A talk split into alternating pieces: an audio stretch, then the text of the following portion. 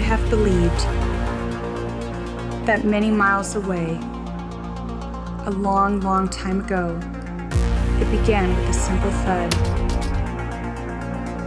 That first thud was repeated, and it became a beat. The beats continued and merged into a rhythm, and this became a pulse the pulse that stated our movement. As it pulsated around our bodies, it surged into our brains and flooded our minds. The art of music had been born, which would take us all on an exciting musical journey around the globe.